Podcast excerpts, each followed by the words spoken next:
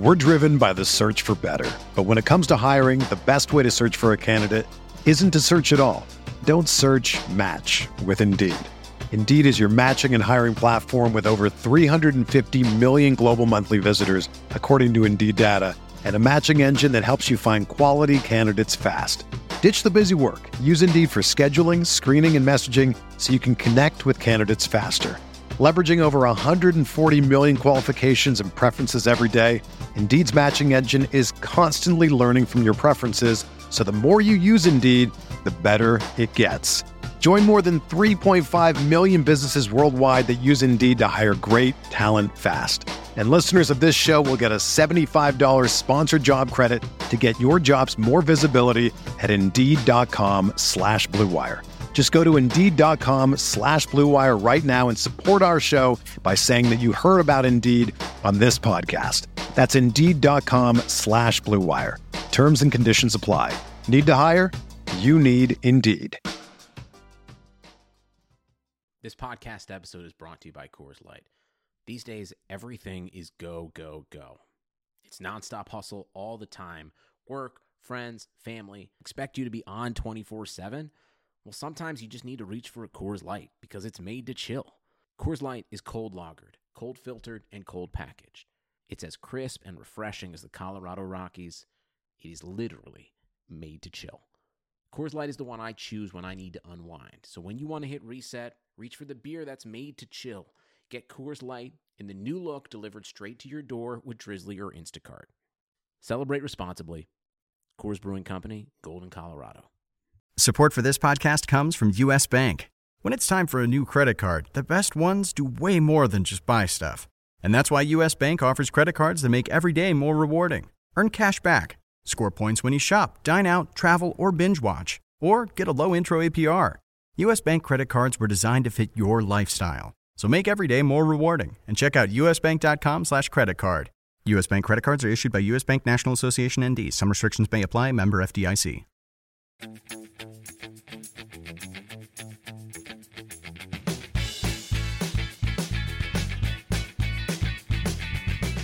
So yeah, I mean, it's kind of like pick your poison with the union. What is going on? Yeah, it's kind of funny. The only guy we didn't really mention is Alejandro Bedoya, who's the guy on this team that plays for the U.S. national team. Yeah. Um,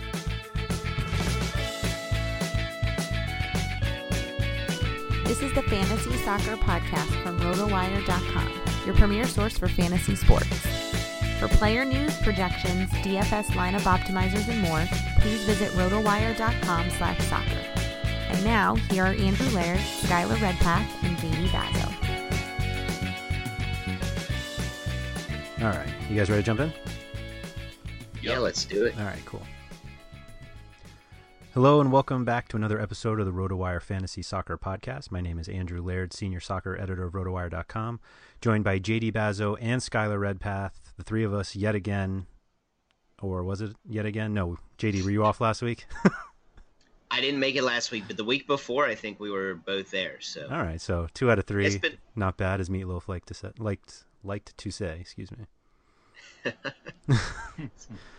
um, we've got too four. old sl- for me. Uh, yeah, very probably. It's actually too old for me too. My parents happened to. Or my dad was a big Meatloaf fan.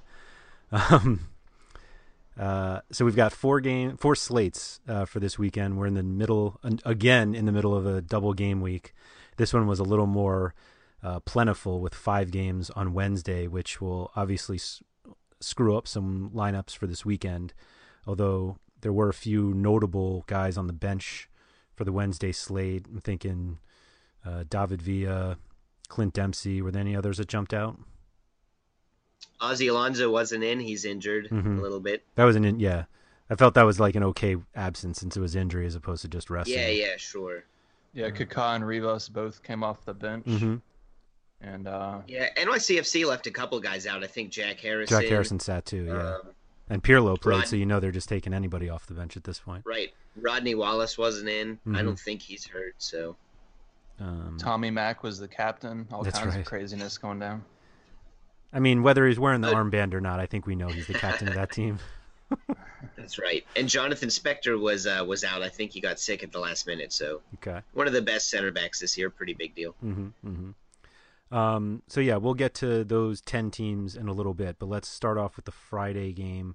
Um, there's a er, there's a Friday and single early game on Saturday slate. We got a two gamer. So Friday night is the Red Bulls hosting uh, Toronto, and then Saturday three o'clock Eastern, Montreal hosting Portland. Uh, Toronto is going to be without Sebastian Giovinco for hopefully only three weeks, um, and Nick Hagglund's out for eight to twelve weeks with a knee injury. So obviously the Toronto attack isn't going to be quite as as strong without Giovinco, but the Red Bulls have just looked awful this year. Uh, JD, you think this is when they bounce back? Yeah, I think this is a coin flip game. It's at home for the Red Bulls, but Toronto have won six straight games. Uh, with or without Giovinco. I think they they're going to be uh, pretty formidable. The Red Bulls are are very much up in the air, but they they still have a lot of quality. So I, I think this is pretty much a toss up. I don't know which offense you really want to buy into, but uh, it's a two game slate, so we obviously have to to pick some players here. Skylar, do you find yourself going more towards Jozy or BWP? BWP for me I actually like the Red Bulls a lot in this matchup. Oh. I feel like they're pretty. Man, they've they've had some really bad results lately. They really need to bounce back, and they've been pretty vocal all week that they're, you know, they're not going to settle for anything less than three points in this one. So, you know that storyline. It's it's uh, one of those things that I've I give into somewhat when a team's that hungry. So, um, I feel like with Giovinco out, with some of the other injuries, with Toronto's busy schedule, um, I feel like New York can get it done here. I really like Kljestan at his price, and feel like BWP is actually reasonably priced for what he's been. Mm-hmm. So I like yeah, that's him. the that's the cheapest that both of them have been in the recent memory. Yeah, I don't. Yeah. I actually can't remember a time when either of them were that cheap. Um, maybe back when they priced things differently, maybe when there was the 11 person uh, teams or whatnot. But um, yeah, so Kljestan's like a steal at 7,600 because he, I mean, he's going to get you a, a, bunch of crosses to begin with just from corners.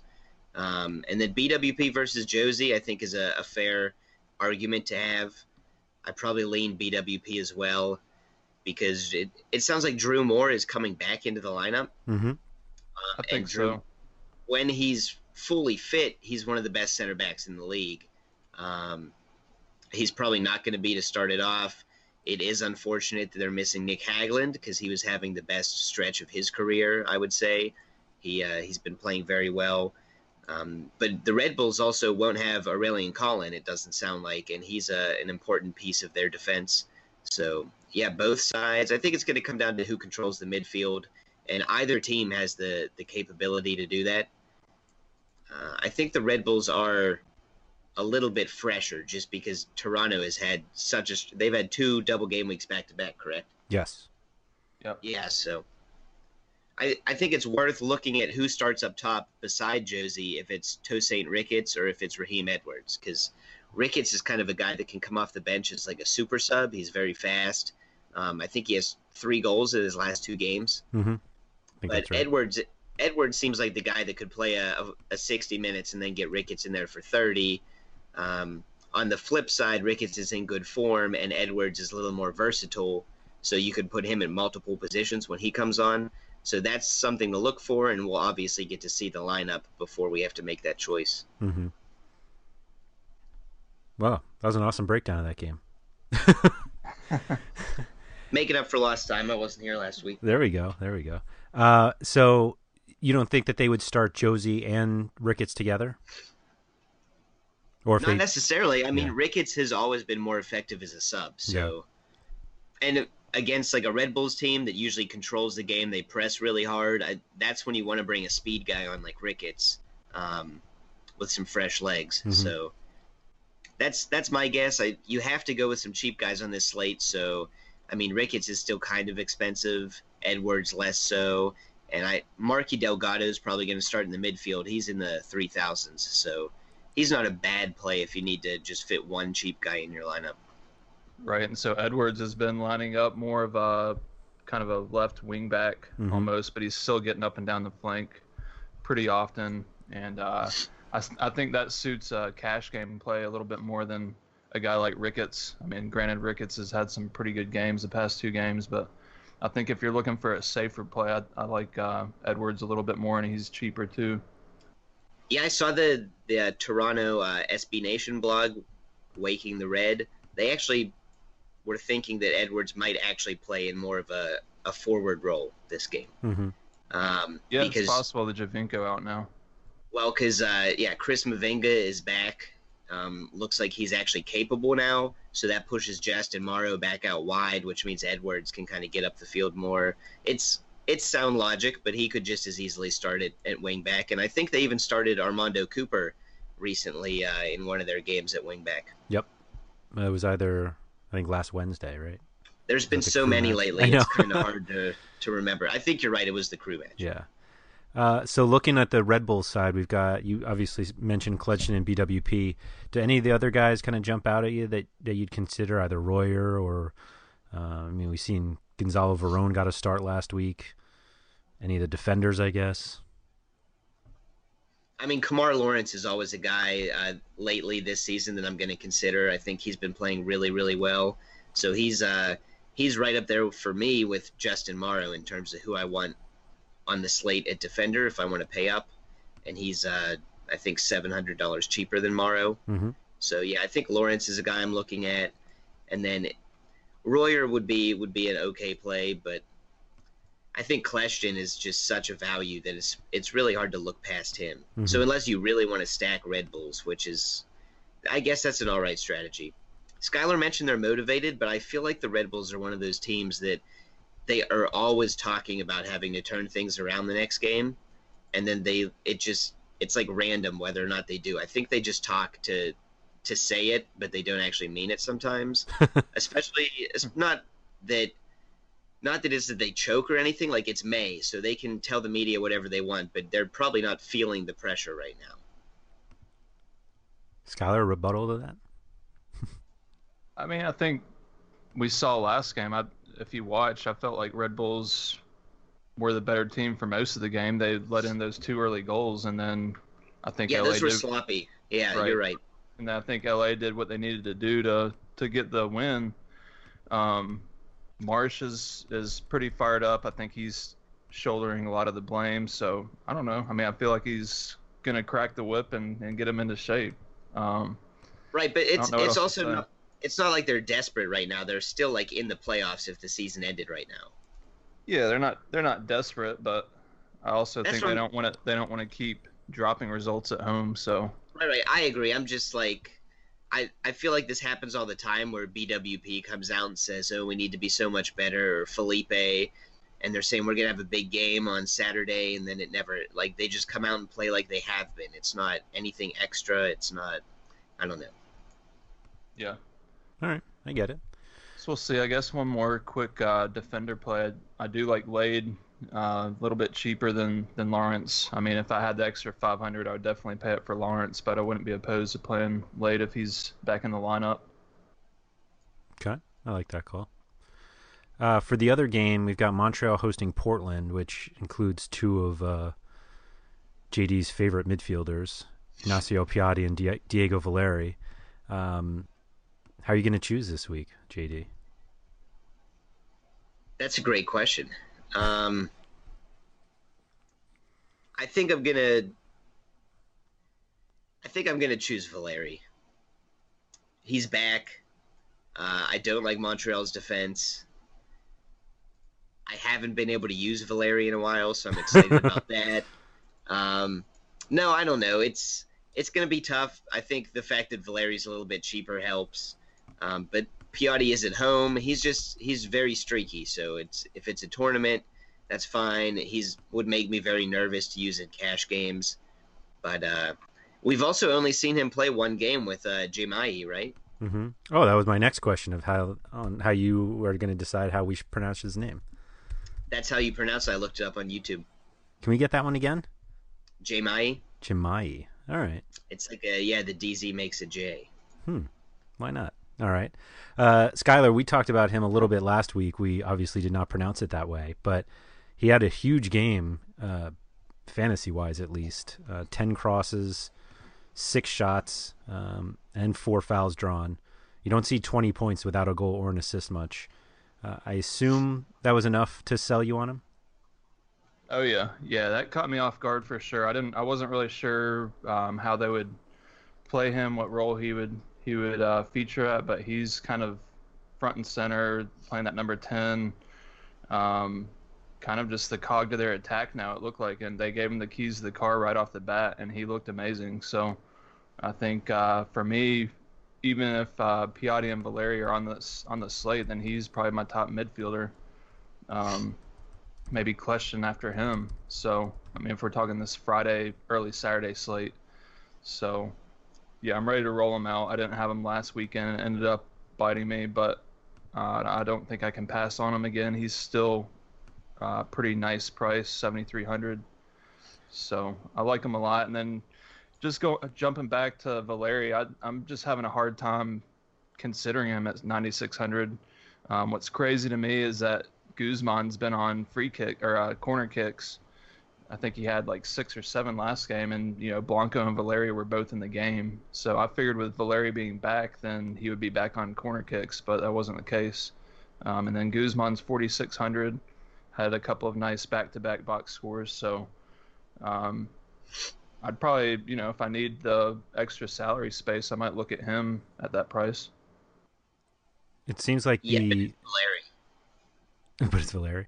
It seems like the Dzemaili um, Piatti kind of combo is what we saw early season with Valeri and Blanco. That you know, like a new guy comes in, gets set pieces, and then we're not quite sure if the original guy has as much value. And then, of course, Valeri went on that absurd goal streak. So I wonder if like we'll see a Piatti goal streak now because theoretically he's got competition in the midfield.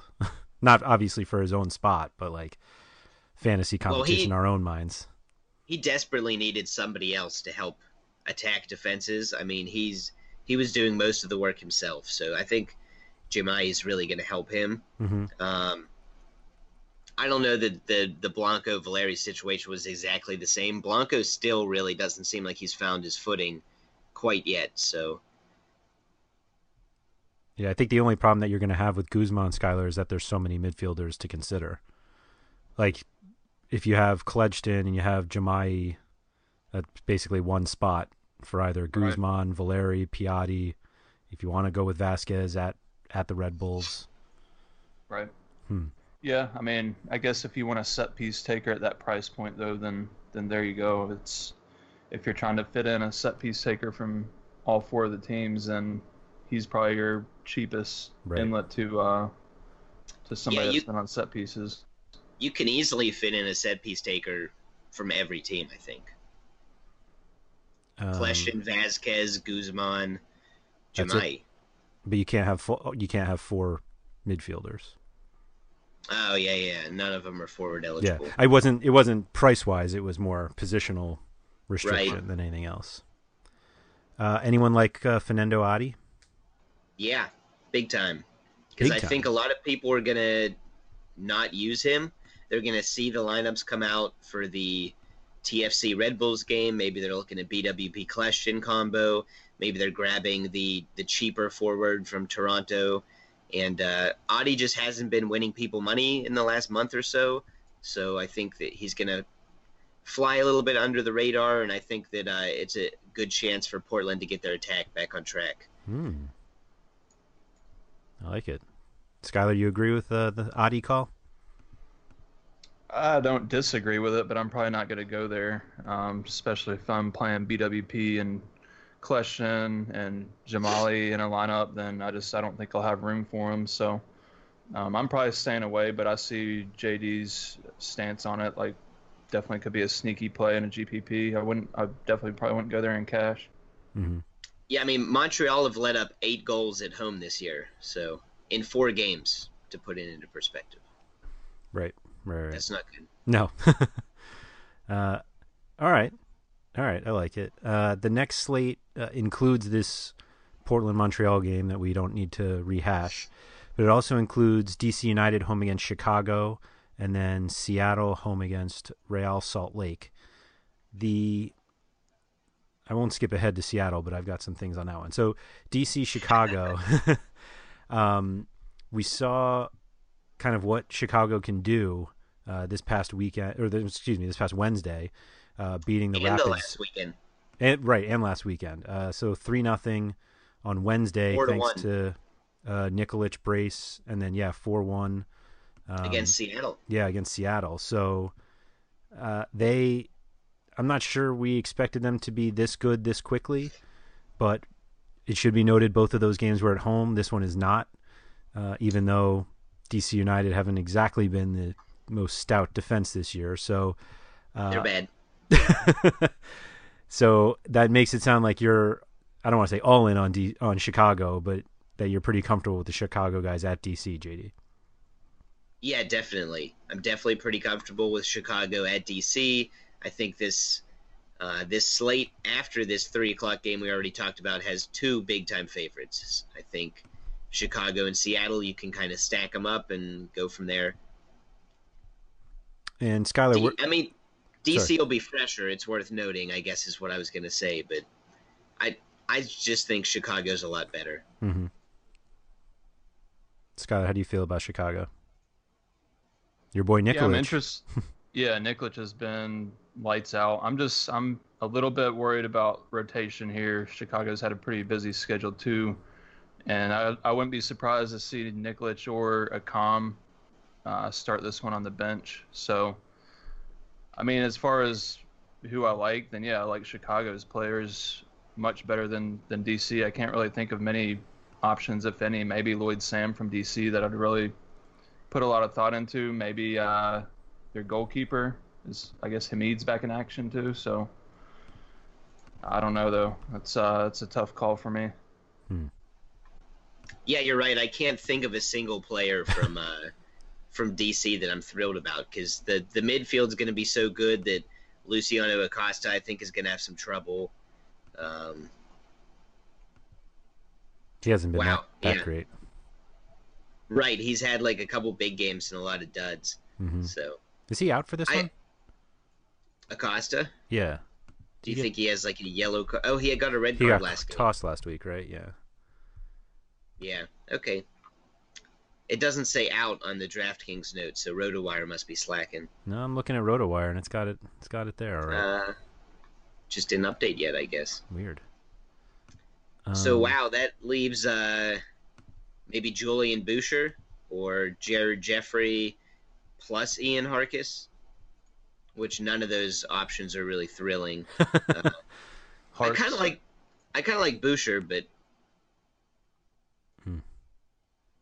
were you he had say, 13 cr- crosses in his last game last year. That's cool.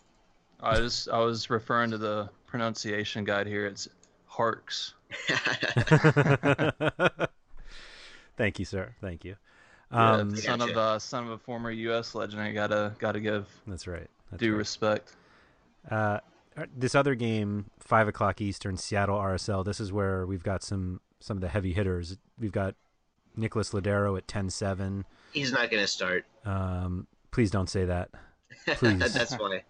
Um, Rusnak has looked pretty good lately. Um, 8,500. He's not not going to start either. Uh, Clint Dempsey should start. Yep. So we've got that. Uh, so if Lodeiro doesn't start, who's getting the set pieces for Seattle? Dempsey. Ugh. Probably. He'll get the he'll get the shot free kicks. He won't take corners, right? Maybe No, roll 'cause- down, He'll want to be in the box, so Oh, rolled on. I like that call. roll on. Yeah, he could take some. or Flaco Fernandez. Yeah, Mm-hmm. Did he start this last game though? Yesterday. Yeah, he, he played all 90 yesterday, Well, that doesn't sound good. For so he's probably not gonna not gonna start. um, gets ugly. Well, Roldan played 92. Svensson probably can take some, right? Uh, I guess. And he played in the midfield yesterday. It's worth Yeah. noting. Yep. He played in Alonso's spot, right? Right. Um. Ugh. Harry Shipp Harry Shipp- certainly oh, could take some. Stop, please. They wouldn't do that to us. Ugh. Uh, all right. So if if Lodeiro doesn't pl- or doesn't start, and Rusnak doesn't start, your end I up. think you- Lodeiro starts. I mean, See, I'm scared. Come 'cause Lodeiro, Lodeiro played 90 both these last two matches, so that would be in seven or eight days. He would be playing three 90 minute games. Or I guess this one wouldn't necessarily be 90, but right. I could see it, but Seattle's talk about a team that needs a bounce back. This is a game that they could definitely bounce back with. I don't think they're going to sit Lodeiro out here. the the thing is they don't need Lodeiro to beat Salt Lake. Yeah, but I need him for my FMLS team. So I know that's that's why I immediately said he's not going to start. But I I genuinely am 50-50 on whether he's going to start. huh. And he unfortunately they play in the late games. I was gonna say like it's a what big chunk of money that you're left over with if he doesn't start. Exactly. So, because you're probably already budgeting for Dempsey, regardless of whether or not you use Lodeiro, right? Mhm. Mm-hmm. So then it's a huge jump down to well. Just Rusnak, maybe. Rusnak if he starts. uh, See, I th- was under the impression Rusnak left the game last night with a groin injury. Oh yeah, I did see something about that. So yeah, that's definitely I'd say him more than Lodeiro's probably got a shot at sitting this one out. But could be both of them. And then things get really ugly because he's like 75% of uh, RSL's attack. Right. Yeah, and then things get really ugly if you budget for one of them too. Thought that's where you're going with that one. Then you got to jump down to roll Oh, yeah, yeah, yeah. or- If you budget for both or. right. Oh gosh. Uh, yeah, I guess Plata, but I don't even know if he'll start. Yeah, he played 90 last game, so he's probably back in. Uh, Ah, And can Savarino play two basically full games in four days? I mean, he's like 20, isn't he? I just assume that like 20 year olds can play all the time. Well, I yeah, I just don't know if he like was fit coming into RSL as of a week and a half ago. Ah, Like, what was he doing? Was he playing soccer or was he a free agent? playing video games. somehow, year olds do. somehow his salary dropped 200 bucks after scoring 12 points yesterday. Well, that that 39. tends to happen on DraftKings, but Yeah, I guess. Um, so yeah, I mean, I guess if you're if you're pretty passionate that Lodeiro and Rusnak are not going to start, then your lineup is going to be the same one. Well, I guess not the same as the the Friday Saturday because you, but like you- the the Montreal Portland guys are the same, and then you're going to go heavy on the Fire. Like, would you end up having a midfield of Guzman? Uh, who would you even have from the? well, you could go a calm. You could go Accam and Nikolic. You didn't think those guys would start either. I didn't say that. oh, okay, okay. I don't really see why. I don't know. I think they. I I understand it's the exact same logic I use with Lodeiro, but Hmm. uh, it just feels like the fire. Why mess up a good thing that Accam and Nikolic don't really show any signs of slowing down. Um, yeah, it's just they also don't travel as far. It's just a, a short trip to DC. I don't know I get they it. were able to coast kind of the last two games because they won by three each time. Okay.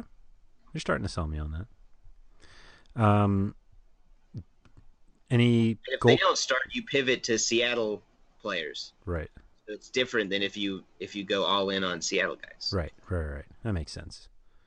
Does Matt Lampson at 4,300 at DC make too much sense? no, it makes the perfect amount of Okay. sense. And I mean, Bava might be back. It's worth noting. Right. He's actually 100 Um, bucks cheaper. Right. I hope he's not because I took Lampson for FMLS this week. But Mm. Yeah, that seems like a slam dunk of a. yeah, I I kind of like Gleeson too. Um, if Mhm. you have a little bit more money, but they're they're both kind of in the same region. Right. Yeah. All right. Uh, let's go to the four game night slate. We'll have three or six line six of the eight lineups before lock, which is pretty rare for MLS, even with these split slates. Um, it's always nice when the first two options are guys who will not be playing, Mauro Diaz and Josef Martinez. Uh, even though I feel like I've read an article every week that Martinez is getting closer to returning, and Then all of a sudden, the next article is that he hasn't actually trained yet. So, who knows when he'll be back? But, yeah, Mauro Diaz might be back sooner. He's been Yeah. practicing uh, quite a bit lately. It sounds like I think I saw something today, two to three weeks. Wow, Hopefully, they'll get him the the first game action. So wow, after Valeri, he's hands down my favorite player. So I'm very excited for Hmm. that. wow. Yeah, that'll be something. Um, so anyway, the four-game slate: Houston at Atlanta, Colorado at Philly, Kansas City at Vancouver, and San Jose at Dallas. Number of these teams played Wednesday night, so we'll have that. One of them is Houston. So Houston's going to play at Atlanta. Houston was shut out by uh, Philly. Philly. Philly, right? Yeah. Yeah. Yep. Um, so shut up by Philly. Skylar, do you think they can break through on Atlanta? I'm not. I'm not thrilled about them at Atlanta. Um, uh, losing at Philly. That's kind of about. I'm not gonna say it's as bad as it gets. I mean, you talk about a motivated team. Philadelphia was pretty pretty amped. They've had some good results here lately, so they've got a They're good on thing going. And Houston, I think they've been. I mean, their attack is has been good, but it just seems a little disjointed right now, um, for whatever reason.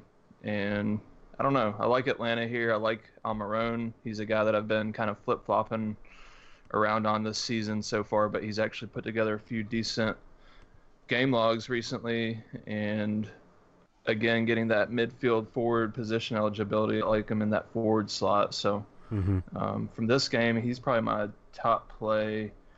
Um, can't really see. I, I don't see anybody else that jumps out from this one for me. JD, I'm going to say that Houston's now playing like you've been saying they should be playing all season. yeah, I mean, this is really easy. Every season, they kind of get a little bit of a hot start, and then you just say this isn't going to continue, and other people jump on a, a bandwagon that's about to crash. It's a little disappointing because I don't feel like we have the same fluky player who's leading it like Andrew Wenger did last year. Like the guys who are like Cubo is good, and Quioto is good when he's fit. I guess Alex might be that guy. Like, is Alex really as good as he's been? He's No. been playing fairly well, though. I mean, I yeah, think he's he's been better. playing well. I mean, Andrew He's a better- Andrew Wenger was playing well last year. That doesn't doesn't mean he's a good Yeah, player. well, Alex is much better than Andrew Wenger. He actually can dribble, which helps.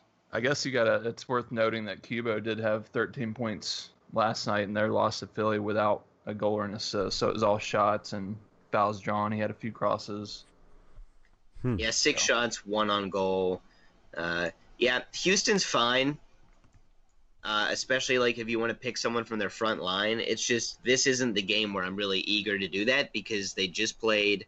Um, they're on the road in Atlanta. It just not a lot of things are kind of coming together. Not that Atlanta's been a good defense, but I they just have the ability to totally control the ball. hmm And I, I disagree with Skylar a little bit about other guys that jump out from uh, from this game because I think you could buy into anybody in Atlanta's attack. Like Villalba, I think is a great option, 8100 in a forward spot. Um, he had a couple great games in a row, and everybody was wanted to use him. Uh, he's had two quiet ones, but they were both on the road, so I don't think we should totally ignore him uh, just yet. No, you're right. I, I could get behind that play for sure. I definitely Yeah, I mean- wouldn't ignore him altogether, but I think uh, Almiron's a little safer if you want to play someone. If you're only playing one or the other, I like Almiron for 300 bucks more. But you're right. I mean, Villalba's got that kind of contest changing ability for sure. Yeah, so I mean, it's the typical cash versus GPP debate. But Yep. I think you could use either in either format pretty confidently.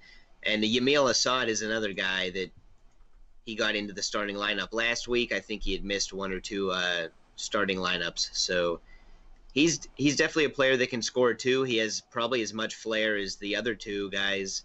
Um, so he's seventy seven hundred, a little bit cheaper. That would be a, a tournament type of play for sure.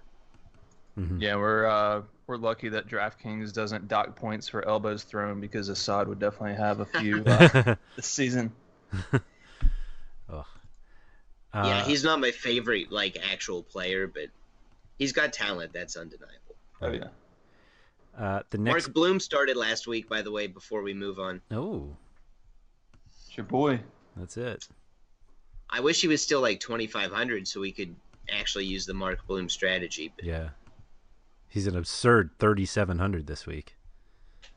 I feel like they just bump him up $100 every time I mention his name on the podcast. Maybe we should take a few weeks off then and get him back down. Um, next game is Colorado at Philadelphia. JD, you, I believe you just used the term that the Union are on fire. Is that what I heard? Yeah, they look phenomenal. Okay. I need to venture out for the uh, the hour and a half trip or so to Philadelphia to watch a game because they look great. And who jumps out you, at you the most? CJ Sapong? I mean, Sapong has been fantastic recently. He's a steal at 7,500. It's kind of unfortunate that he's goal dependent, but at the rate he is playing, I mean, he's up there with the, the top form forwards in the league.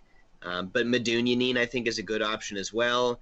I don't really think people should be too scared about him not playing this weekend. He's he plays more of a relaxed role than most midfielders. Mm-hmm. Um, and then Fafa Picault. Oh, go ahead.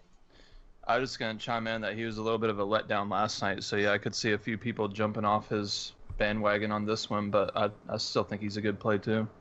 Yeah, definitely. And then Fafa Picault has uh, a goal in two straight games, I believe. He's finally kind of fit. They said he needed to earn the coach's trust, and he didn't come into the season in very great shape. But, I mean, he's a, a great player that came from Europe, and I think 30 or 4100 is a, a steal for a guy that's going to play on the wing there in Philadelphia. I'm assuming he gets the start. We'll get to find out before we have to lock lineups. So I, I really like all of them. Ilsinho is 3,500, and he's been playing in the 10 lately, the last two games, I believe. Um, that's also a steal.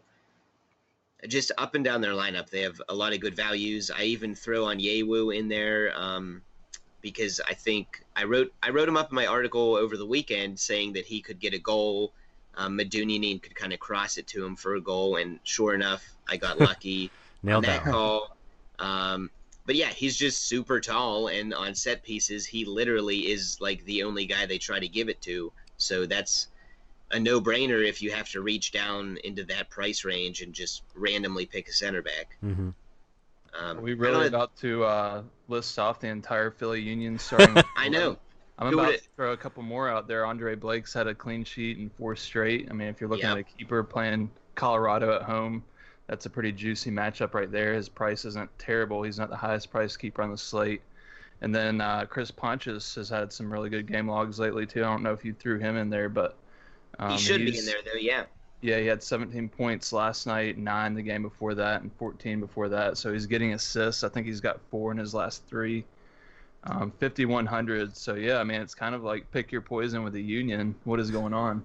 yeah, it's kind of funny. The only guy we didn't really mention is Alejandro Bedoya, who's the guy on this team that plays for the U.S. national team. yeah. um, also, it's just kind of crazy that Onyewu and Jack Elliott, a rookie this year, are their their center back pairing that's helped them turn things around because last year Richie Marquez was one of the better center backs in the entire league. People were talking about him uh, getting like an outside shot at a national team call up.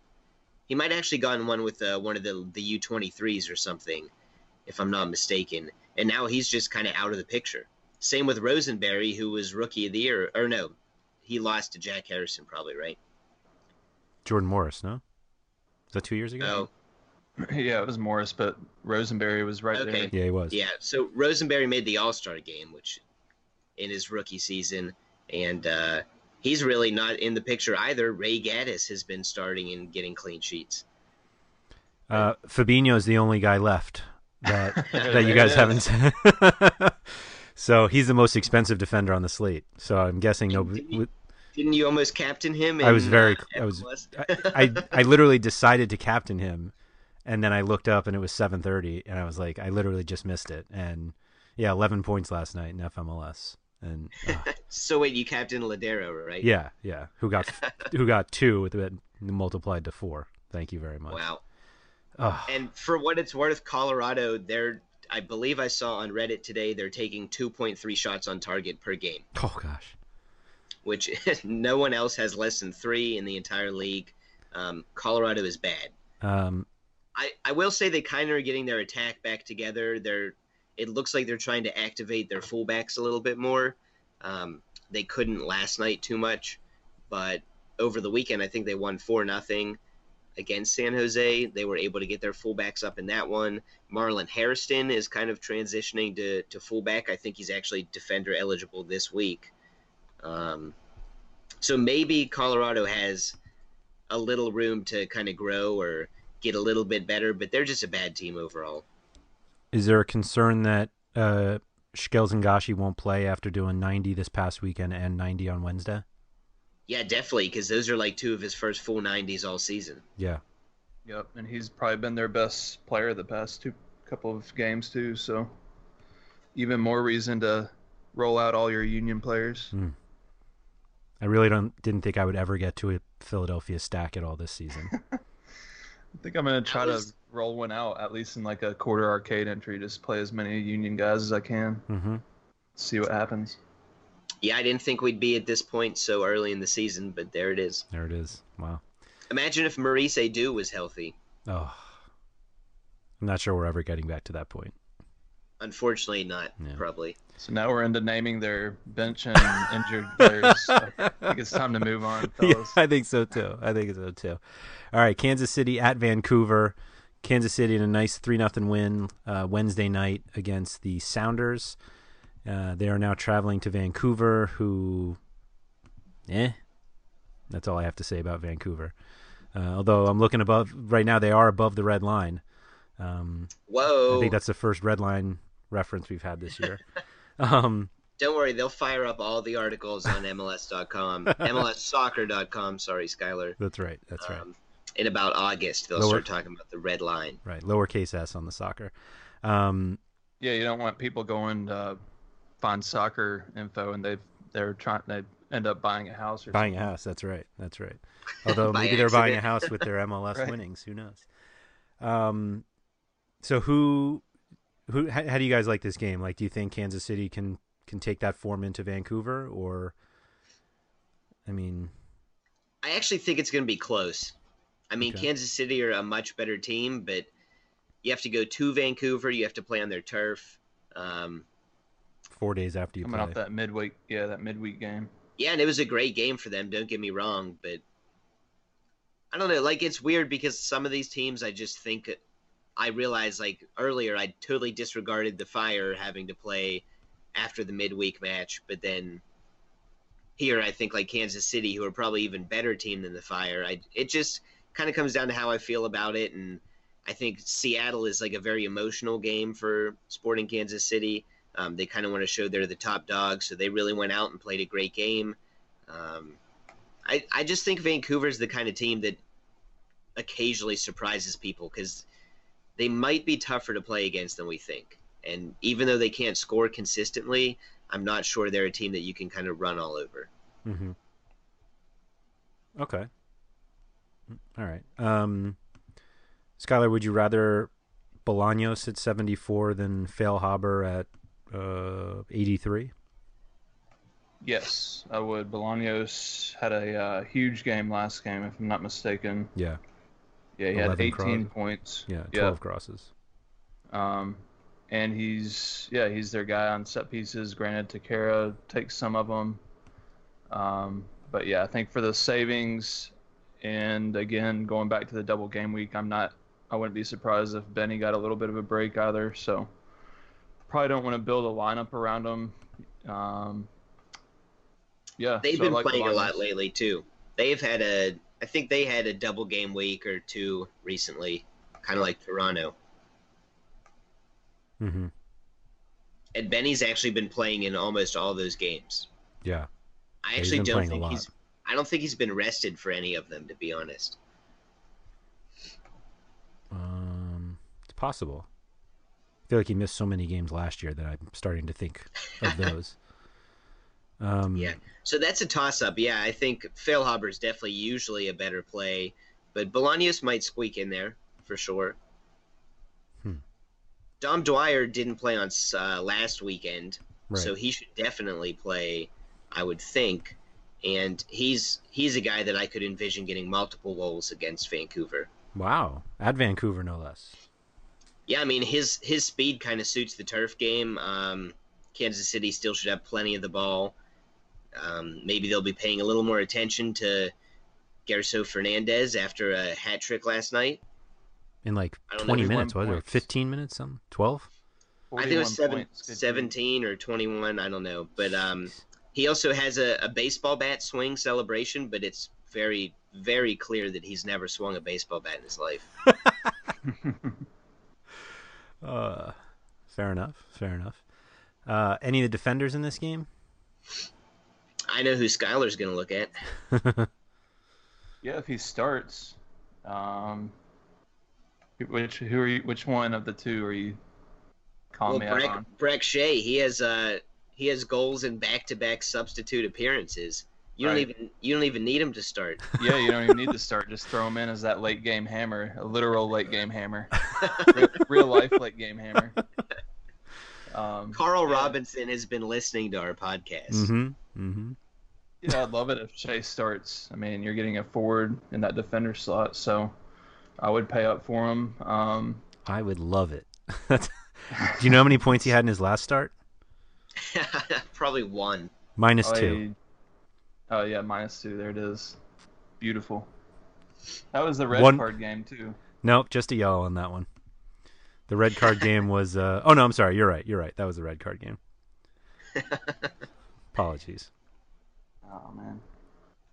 Yes, I don't really know after that. Uh, maybe Sheanon Williams. Um, see here. I mean, I like Zusi, but he hasn't really been. He had 11 points last night because he had that assist, but his mm-hmm. game logs haven't been great for his price. Yeah, maybe Igor Juliao starts over him again. Oh yeah, yeah, that's a decent shout. Since it's been the the double game week, kind of off and on. Um, and then like Ike Opara is right in the realm of uh, the Onyewu that you play hoping for a goal. He hasn't had one yet this year, but he is he can jump about as high as any player in the league, I think. He gets some serious air like Kei Kamara used to before he got old. Hmm. Three shots in his last three games for Opara. Yeah, I'm not saying that I would like definitely want to play him in cash, but if you, a lot of times in tournaments I don't mind playing one center back mm-hmm. because you're paying up for getting the right combination of attackers that you want and then you just go for go for a hopeful goal from the center back spot. Just make sure you pick a tall one that they look to on set pieces. It's not that hard. Yeah, no, Para was a guy I think maybe it was last season before he got hurt, but he had a string of like two or three games in a row that he scored and just looked like yeah. he was in for a huge season. So yeah, he's definitely a threat in the box. Um, I'm kind of with you there too. If if I'm playing a center back, Opara is usually one that I'll look to first because he is able to rack up some of those peripherals. Um, even if you don't get a goal or a clean sheet, he can he can usually still pay off his salary. So I like it when uh, jumping back off the defenders and moving to the forwards. Uh, no, JD said he likes Dwyer potential to score a couple goals. I actually like Montero for a couple thousand bucks less maybe not that much less, but I think he's got just as much. yeah. Yeah, just as much potential as Dwyer here, and uh, I like his price tag a lot. So, just again, Kansas City might not be uh, the freshest. Just traveling and coming off that midweek game, uh, maybe see some rotation here. So. I kind of like that play, and I'm looking forward to seeing a new player we've got in the pool, uh, Bernie Ibini. Not sure if we'll see him right out, out of the gate, but he's been training. I think he's maybe dealing with some sort of a uh, hamstring or quad or something. So not really sure if he's like game fit yet, but mm-hmm. 4100 probably not going to be inserted into the starting lineup right away. But you know that once he is, and he's still probably going to be at that price tag, so something to keep an eye on. Bernie Ibini, tell me about this guy. He is apparently he's a pretty high profile uh, striker, not from s- maybe Australia, somewhere. Not. Oh, gotcha. uh, so you know, I'm I've got a little bit of A League background. Uh, That's true, um, you do. But no, he's uh, you know, it's real quick. I think a guy that can probably run at people and one on one take guys on. So be interested to see how he fits into the the Whitecaps attack, but at that price for DraftKings purposes, somebody to keep an eye on. Hmm. Okay. Uh, quick search here. He was born in Nigeria, but was but grew up in Australia, and his sister plays in the W League. Oh well, you sold me. Yeah. So her name is Princess Ibini. Princess Ibini. Yeah, there it is. So it it's worth noting that in Sporting's last six uh, away matches, they've only conceded five goals. Hmm. They've probably been the best defense this year, hands down. So Yeah. I'm not quite as on board with the Fredy Montero pick as Skylar is, but I Yeah, but- I see where he's coming from. I mean, he's he's pretty much after Bolaños the only option in their attack if you want to take somebody.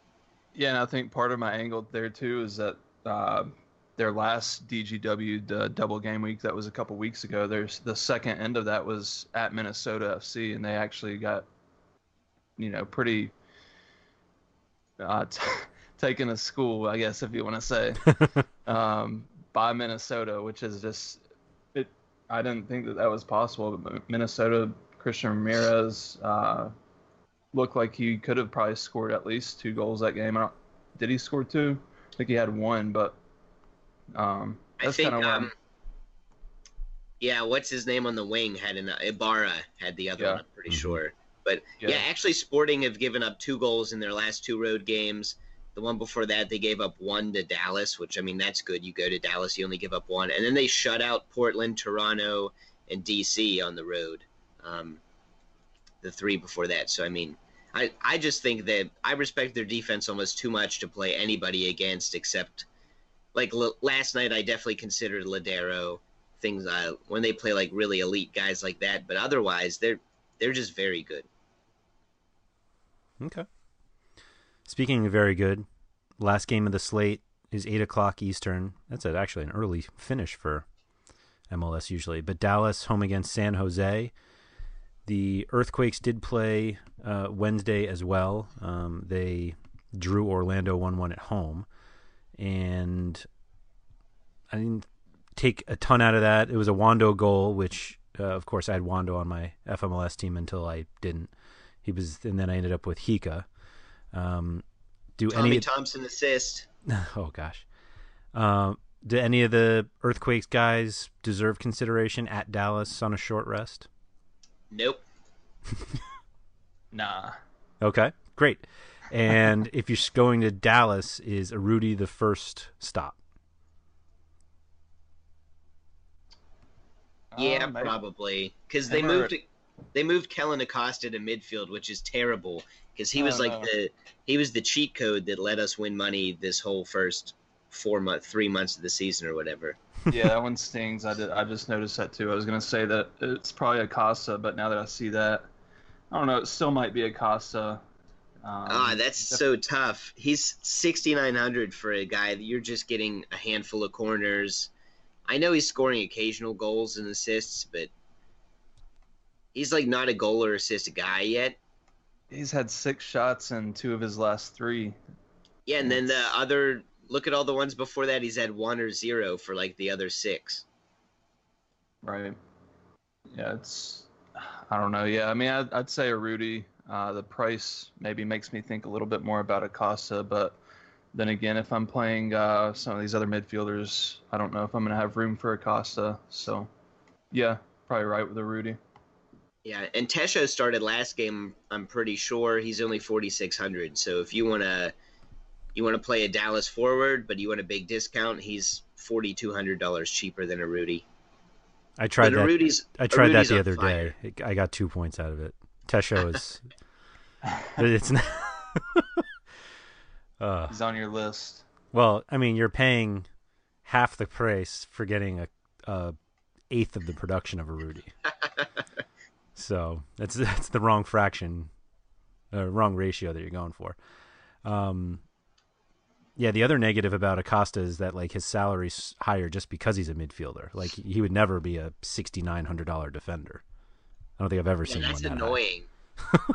Why would you raise his price when he's going to be a midfielder? Because the defender spot, you should pay him more of a premium for a guy that's scoring a lot. Right. Like if he were back in the mid fifty or mid five thousand range, I would consider him in the midfield. But that just seems silly.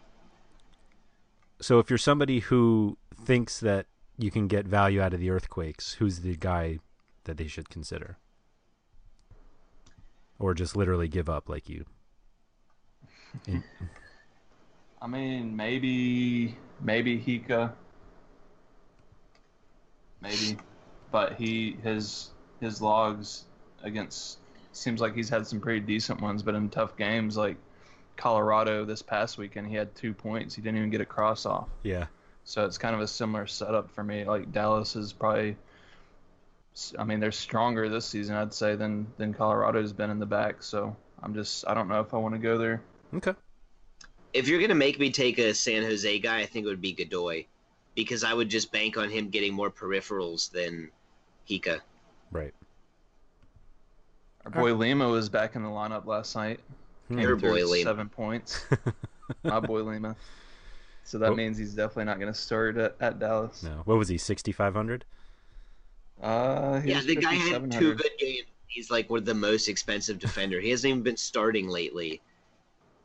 That only Very helps though, because then he's, he's still like averaging Houston, fifteen points a like, game.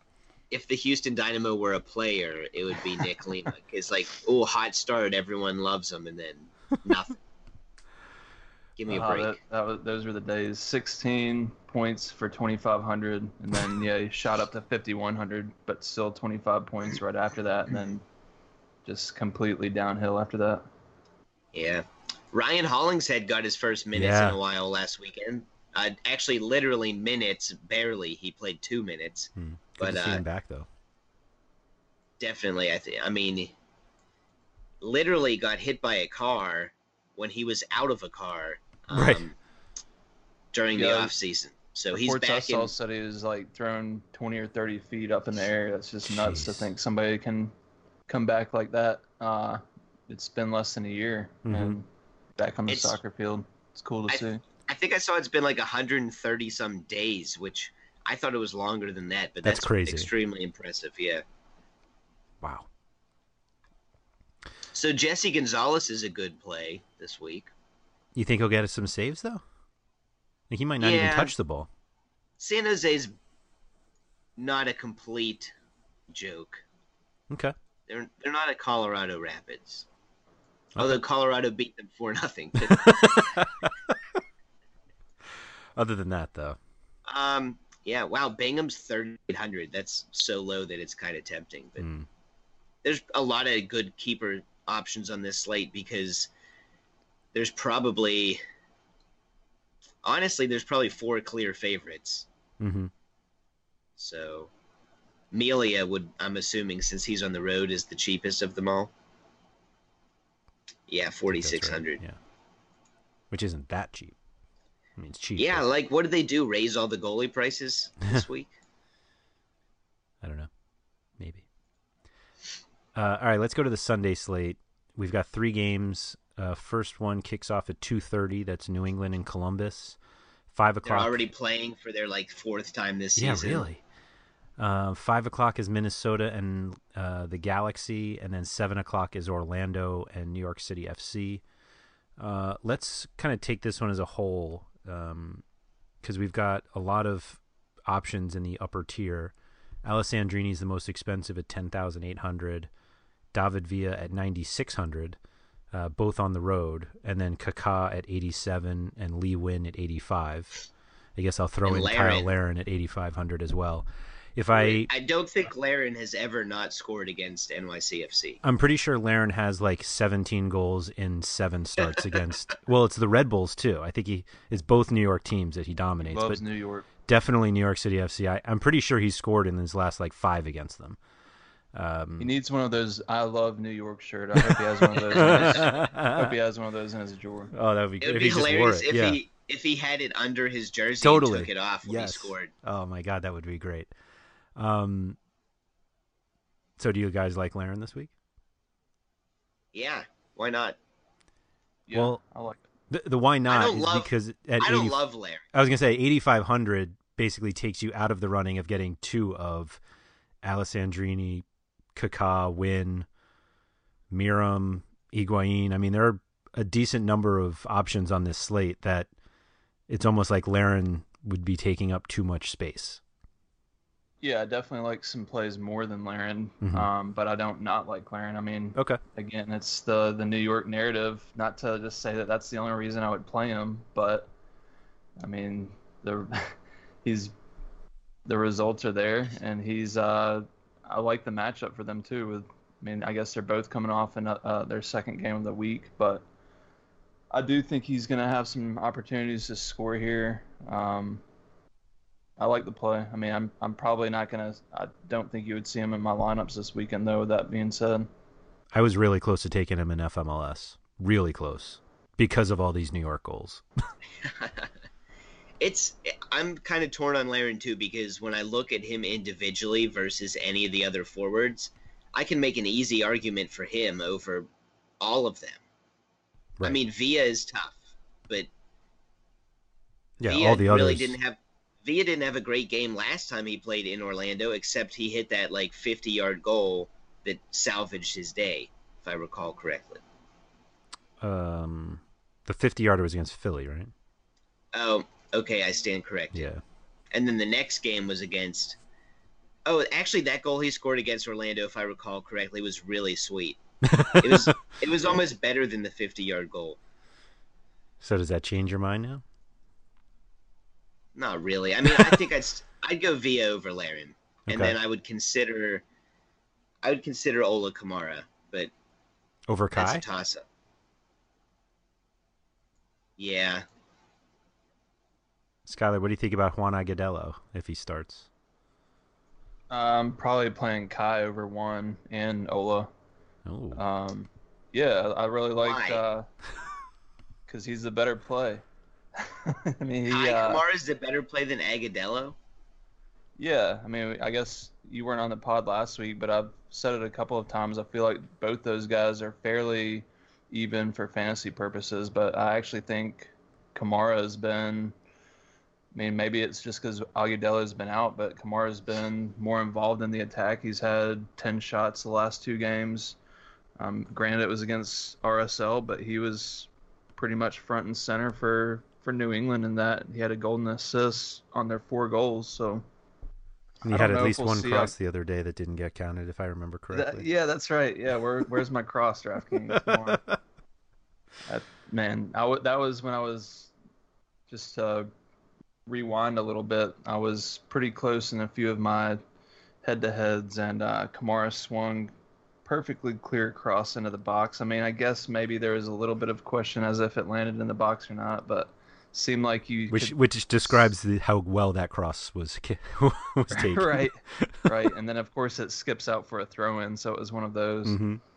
Um, but anyway, I mean, I just I, even even as far as like Ola Kamara goes, um, feel like Kei's gonna have more opportunities. Ola really hasn't been that impressive lately. I guess he only played. He came off the bench last game and just played one minute, but Ola um, Kamara leads the league in expected goals. Yeah, I'm not surprised. Um, but I just I don't know. Maybe it's the the Columbus Crew narrative again that's getting at getting under my skin. I don't know what it is, but um, definitely if it's between Kei and, and Agudelo, I just I don't really see. For me, I don't see any reason to play Agudelo over Kei for a hundred bucks more. Okay. That's fine. And do you have a?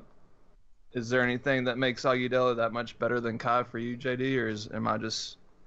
Well, up until Kei had a goal in each of these last two games, Agudelo was running circles around him in terms of any kind of production. He was pretty much the guy that New England was relying on for their attack. So just because Kei had a baby and came in and scored a goal doesn't mean I'm suddenly like smitten with playing him. Hmm also, I mean that we're we're looking at games where Kei Kamara was home against Salt Lake and DC, like big whoop. I could probably score a goal against RSL. Hmm. Agudelo's brace was at Seattle. Not a bad spot. That was a weird. I just uh, watching Agudelo this year, he looks totally legitimate. and Kei Kamara has burned me way too many times for me to trust him on a weekly basis. Okay. But may, I mean, maybe Kei Kamara is heating back up and he's going to get into some kind of run of form. I'm not saying he's been bad. I'm just he's old, he's streaky at this point, and if Agudelo is healthy enough to start, then for me he's a better option. Yeah, that's fair. All right. Uh, I think the only other guy worth really considering uh, among this group is one we haven't spoken about. It's Christian Ramirez at 6,700. I mean, the Galaxy haven't been that great defensively. He's been decent. Um, you need two forward spots, and if you're not, if if you pay up for Villa and Kei or Villa and anybody above Kei, it doesn't leave you much else. So, is there a, sh- a cheaper forward that you guys would consider? I think that's good. Now I think uh, that's kind of the cutoff. You have the Boateng, Giles Barnes, uh, I guess Gyasi Zardes. Hmm. Actually, Gyasi Zardes is probably a good play. Minnesota's been much better defensively. Right, but they're still by far the, the highest team in expected goals against. Right. Um, let me see. Expected goals against per game. Minnesota 1.95 according to American Soccer Analysis.com. Salt Lake is the next highest 1.59. So, for what it's worth, DC United 1.58. So those are the two teams we just got excited about Kei Kamara with. Two of the bottom, two of the bottom three in expected goals against. Oh yeah. Okay. I think you got to look at uh, Danladi um, for- at 4,400. He's had a couple of really good results uh, last two games. He's hit double digits, so 4,400 um, probably going to be. I mean, he's one of those forwards. If you're going to be playing a guy like Villa, then you want somebody super cheap. So I think he might be that guy. Yeah, this slate's really tough because if you want Villa and Alessandrini, you have to play a guy like Danladi. Yep. So It it, would almost like be nice if a Coley was playing in this game instead of Villa. instead, yeah, yeah. By the way, if Jaime Villarreal plays and messes up my switcheroo, I'm never gonna come on this podcast again. Um, that would be a bummer. I think you're After it would be like my third messed up switcheroo Yeah, it would this year. Um, Brandon Vazquez, get out of here. you were so angry. Rightfully so. All right, so you mentioned Alessandrini. So he's uh, he's the most expensive midfielder. It seems like he is at the top of your list for midfielders on the slate. Is that correct? He has to be a must play, I think. Yeah. Okay. And is Higuain next? I didn't really want to list Lee Nguyen next, but it might be Lee Nguyen. It honestly might be Lee Nguyen. I think Kaká has looked really good, but it's it's really tough to say how they're going to do against uh, NYC FC midfield that's pretty good. Um, so Kaká is a toss up. Okay. Lee Nguyen is safer, and then Meram Higuain is still for me like flip flop. Mhm. Meram captained my FMLS team to glory last week. Oh man, what a call! Um, Wow, nice call. thank you. We all wish we could have had that. yeah, really. You Yeah, at guys kind of schooled me with the captain picks the first uh, month and a half of the year, so it's nice. I've gotten him. I have Nikolic this week, Wow. uh, Very so nice. we'll see. But how about Gio dos Santos missing a, a pretty, pretty much a sitter last week? Emma Boateng kind of flipped into the box. He couldn't finish it. He's been incredibly disappointing this year. Yeah, Even though he has a goal in back-to-back games, I, I don't know. I don't know what to make of him when I watch. It's just Yeah, why couldn't he do that when he was 4600 and we all we all jumped on the bandwagon? now it's like he's finally hitting 20 points like we were all hoping for in that game. yeah, Which I guess 10 for 4600 is respectable, but yeah. um, I think in that price range though, Kevin Molino's a guy that I I'm probably going to be considering. And Yeah, if and you don't use- Morales I was just about to ask. again. I was going to ask who you liked more between Molino and Morales. I like I Molino like- more. Yeah, I like Molino a little bit more. Um, playing at home, I think they'll be motivated. I mean, yeah, it's uh, it's not like LA's the best LA Galaxy team that we've ever seen, but it could be a pretty good, pretty nice statement win if Minnesota beats LA Galaxy. hmm Yeah, I mean the Galaxy are definitely letting in a lot of goals lately. Um, Molino, I, if you don't use Alessandrini, I think you kind of have to use Molino. I don't know why. It just seems like it's a good. He's a good foil for Alessandrini. Mm-hmm. They're Okay. both guys that can completely score multiple goals in a game, but they also get plenty of crosses and shots. If you can fit them both, I, that would be great. But I don't think you can. Well, you you can, I guess. I don't know what I'm saying. It feels weird because then you have to fade the New England Columbus game, sort of. Uh, yep. You do basically. I guess I'm assuming we're also playing Villa at forward, so It's tough not to. Um, this is actually a fun slate. I think I was talking trash on it before the podcast, but you can. I guess you could get Kei. Oof. Um, any defenders you guys like? I noticed Ben Sweat has zero points in his last 180 minutes. Back to back 90 minute starts with no wow. zero points. Does he just not accumulate anything, or is he conceding fouls? He the first game was three interceptions and three fouls committed, and the next one was three crosses, uh, one foul committed and a yellow card. So Ooh. yeah, I'd say he's checking the boxes, just the wrong ones. Godoy had Tierney- eight. Godoy had eight fouls committed last night. Oh gosh, Jeez. And a yellow card, of course. The you I mean you should have a yellow yellow if you're committing eight fouls. right. Yeah, ps- persistent infringement comes to mind. Yeah. Uh, um, Tierney was back in the mix for me last weekend. He pulled through with 24 points. Mhm, So if mhm. he's, I think Wow. he's probably going to start again. And he was taking corners, uh, well, splitting corners with Lee Nguyen. So you got to love that from a defender. that's just Yeah, so so if Tierney though. starts, I'm automatically looking at whoever Columbus has on that wing offensively. right. Yeah, and so if he starts, then I, I feel like that game's got some goals in it. So I'd probably I think it has goals in it regardless, but yeah, I see what you're saying. Yeah, just saying if it, if he starts and he's probably in the mix for me again.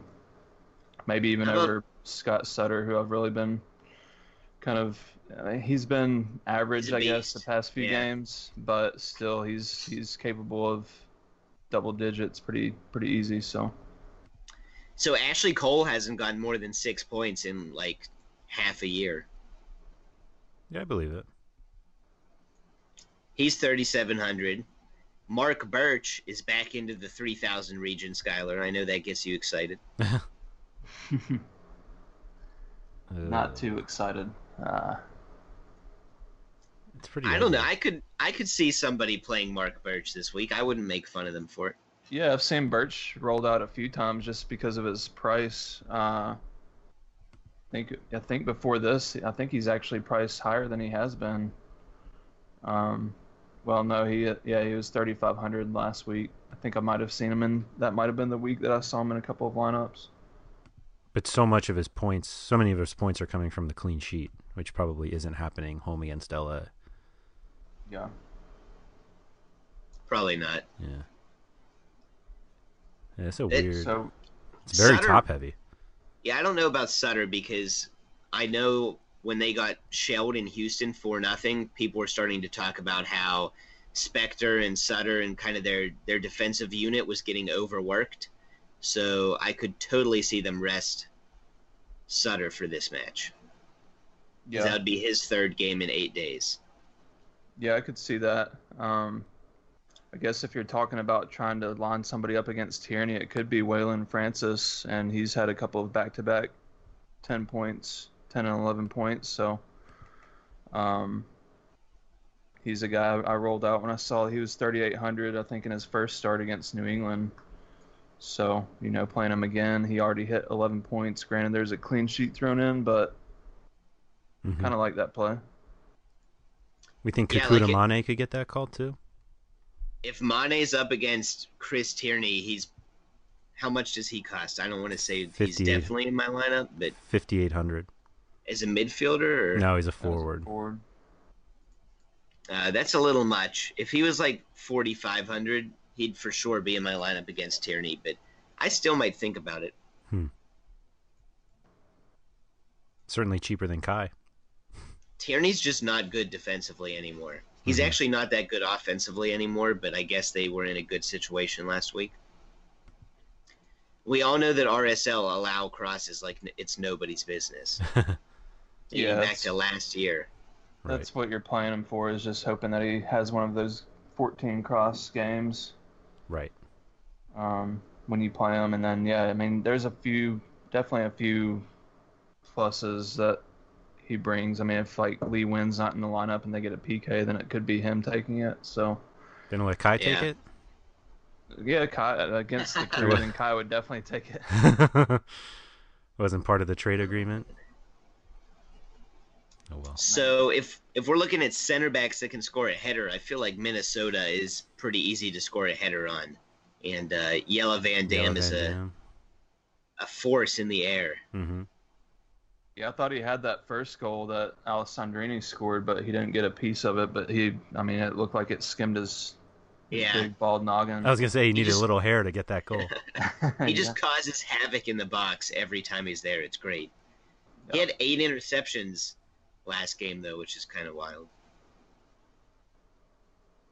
I'm always curious about how ag- aggressive like certain scores are with interceptions because you always get those random games just like that, like eight you just don't see that much. Occasionally see like yeah, a ten tackle game, and you're like, somebody got a little, little quick on the tackle trigger finger. Yeah, no, I totally agree. If there's probably some analysis to be done if we would track that and if we could figure out who was scoring it for Opta. Right.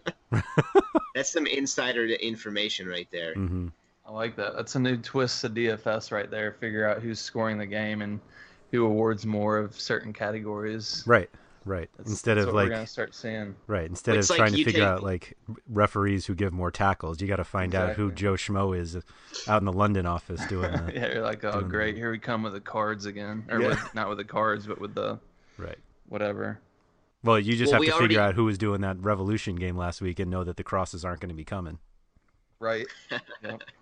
We already know that uh, Mark Geiger gives at least one penalty a game, so. yeah. All right. Well, on those shenanigans, I think we can finish this week's podcast. Uh, so yeah, four slates. Hopefully that was helpful to everybody for listening, guys. Thank you very much for doing that, and uh, good luck this weekend. Good luck, everybody. Good luck, guys.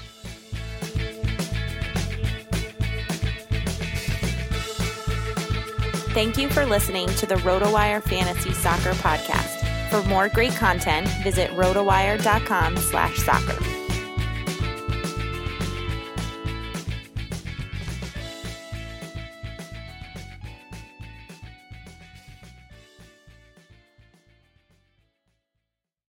Everyone is talking about magnesium. It's all you hear about. But why? What do we know about magnesium? Well, magnesium is the number one mineral that 75% of Americans are deficient in. If you are a woman over 35, magnesium will help you rediscover balance, energy, and vitality. Magnesium supports more than 300 enzymatic reactions in your body, including those involved in hormonal balance.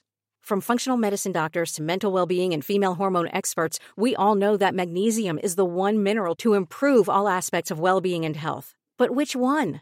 Magnesium Breakthrough from Bioptimizers, the trusted choice recommended by leading experts with seven best absorbed forms of magnesium to ensure your body receives the support it needs for overall well being. Go to bioptimizers.com slash balance today and use code BALANCE10 for 10% off. Support your journey to wellness at B-I-O-P-T-I-M-I-Z-E-R-S dot com forward slash balance. Magnesium Breakthrough from Bioptimizers, your foundation to optimal health and vitality.